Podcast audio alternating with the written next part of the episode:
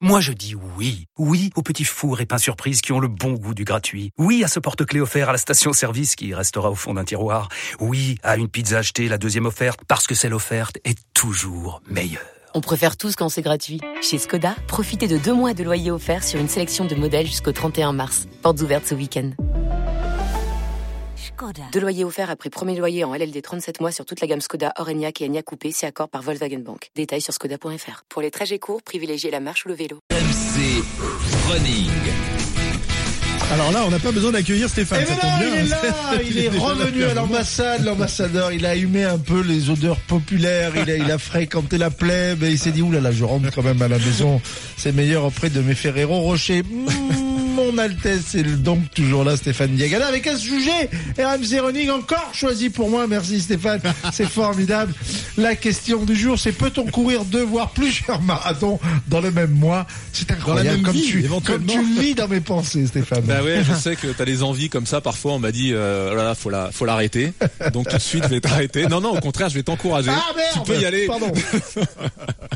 Non, non, en fait, euh, c'est vrai que c'est une question qui revient souvent parce qu'il y a des, des, des, des- non, non, c'est pas, pas de ton côté, je sais, tu te la poses pas trop souvent, mais euh, ça, ça revient assez souvent parce qu'on voit des gens qui, euh, voilà, qui enchaînent euh, un, deux, trois marathons par an et puis après ça suffit plus. Moi, je, je vous ai, je vous ai, dit- je crois que je vous l'ai déjà dit, mais l'année dernière, j'étais sur le marathon du Beaujolais, j'ai rencontré quand même un couple qui, euh, bah, vaut mieux être à deux d'ailleurs quand on est passionné comme ça parce que sinon on se voit pas beaucoup, qui avait couru 303 euh, marathons ensemble, je crois, dans leur vie.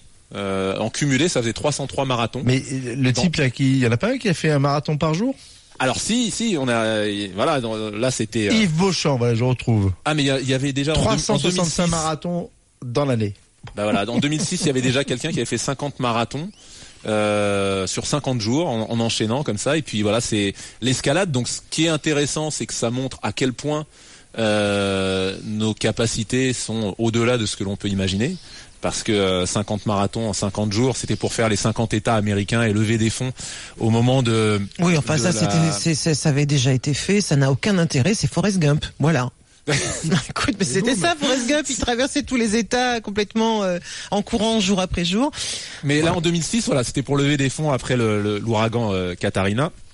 Et, euh, et c'est vrai que de plus en plus, on entend des choses euh, incroyables. Alors, comme je disais, c'est intéressant parce qu'on voit à quel point euh, l'organisme peut être résistant. Bon, ça nécessite une alimentation un petit peu particulière parce que le Sam Thompson en question, il prenait euh, 5 à 7 000 kilocalories par jour pour pouvoir faire ses marathons tous les jours. Donc, c'est deux, c'est trois fois ce que l'on recommande normalement en, ration alimentaire quotidienne.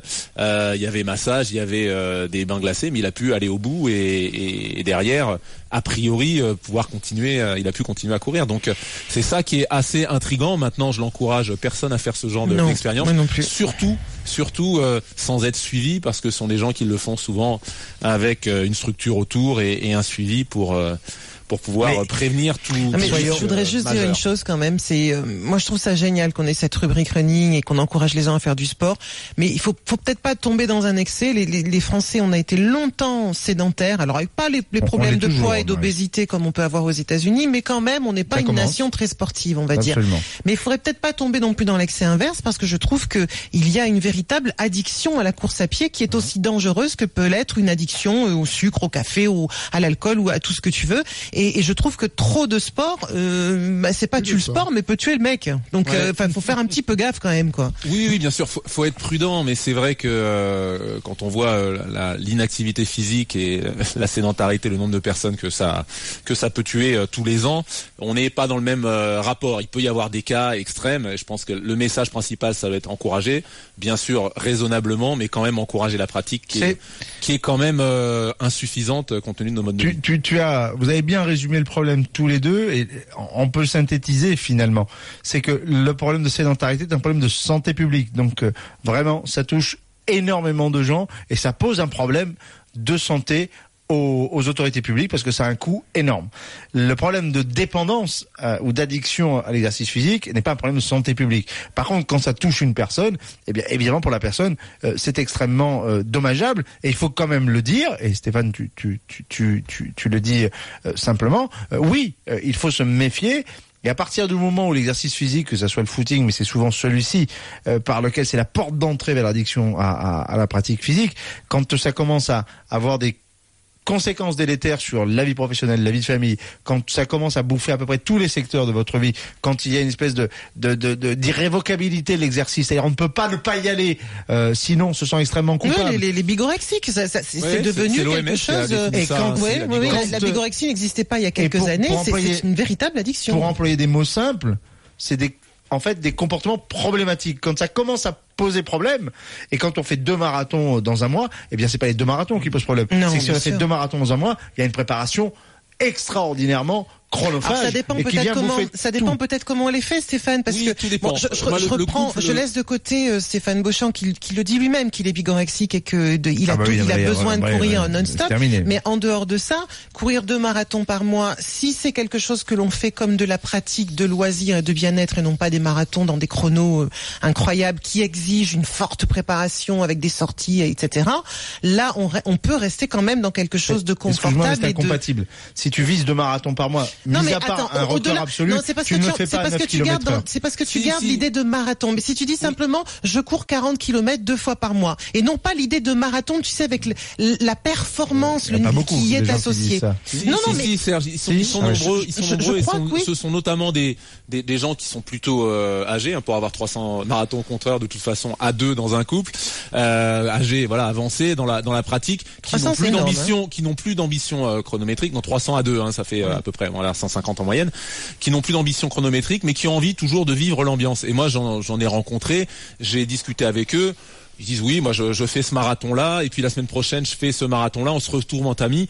Entre les deux, ils n'auront pas couru, donc en fait ils font 40 C'est- km. c'est- c'est un footing de 40 et bien sûr, kilomètres, et c'est ça que tu parfois déguisé, parfois déguisé, et sans objectif de compétition. Stéphane, on oublie Bien le chronomètre, mais 150 marathons donc par personne en gros. C'est énorme. hein. Euh, euh, ça- ça, ça veut dire fait que 10 tout- par an pendant 15 ans, c'est énorme. Ça veut dire que toute ta vie est organisée autour de cela. Voilà, et c'est le, et c'est le, la définition même d'un comportement problématique, c'est-à-dire un, un comportement, alors par passion, et là c'est toujours difficile parce qu'on est sur des pa- pa- passions connotées positivement, contrairement au jeu par exemple, Oui. où on voit très vite l'addiction au jeu parce que ça bouffe tout et c'est pas très bien connoté. Aller dans les casinos ou passer des nuits à jouer au poker sur Internet, là faire des marathons, il y a un C'est moment, valorisé. il y a- C'est vrai qu'il y a un côté valorisant. Et l'addiction positive, l'addiction à des comportements valorisés par la société est toujours difficile à identifier, mais le résultat elle-même, c'est qu'à un moment, ta vie, elle est complètement phagocytée. Mais Alors là, je suis le pas, je suis pas tout à fait d'accord parce que pour euh, pour ces personnes-là, elles sont toujours insérées dans la société. Elles ont un travail, euh, elles ont une vie sociale euh, qui est vraie avec des amis qui partagent euh, pour beaucoup la même passion,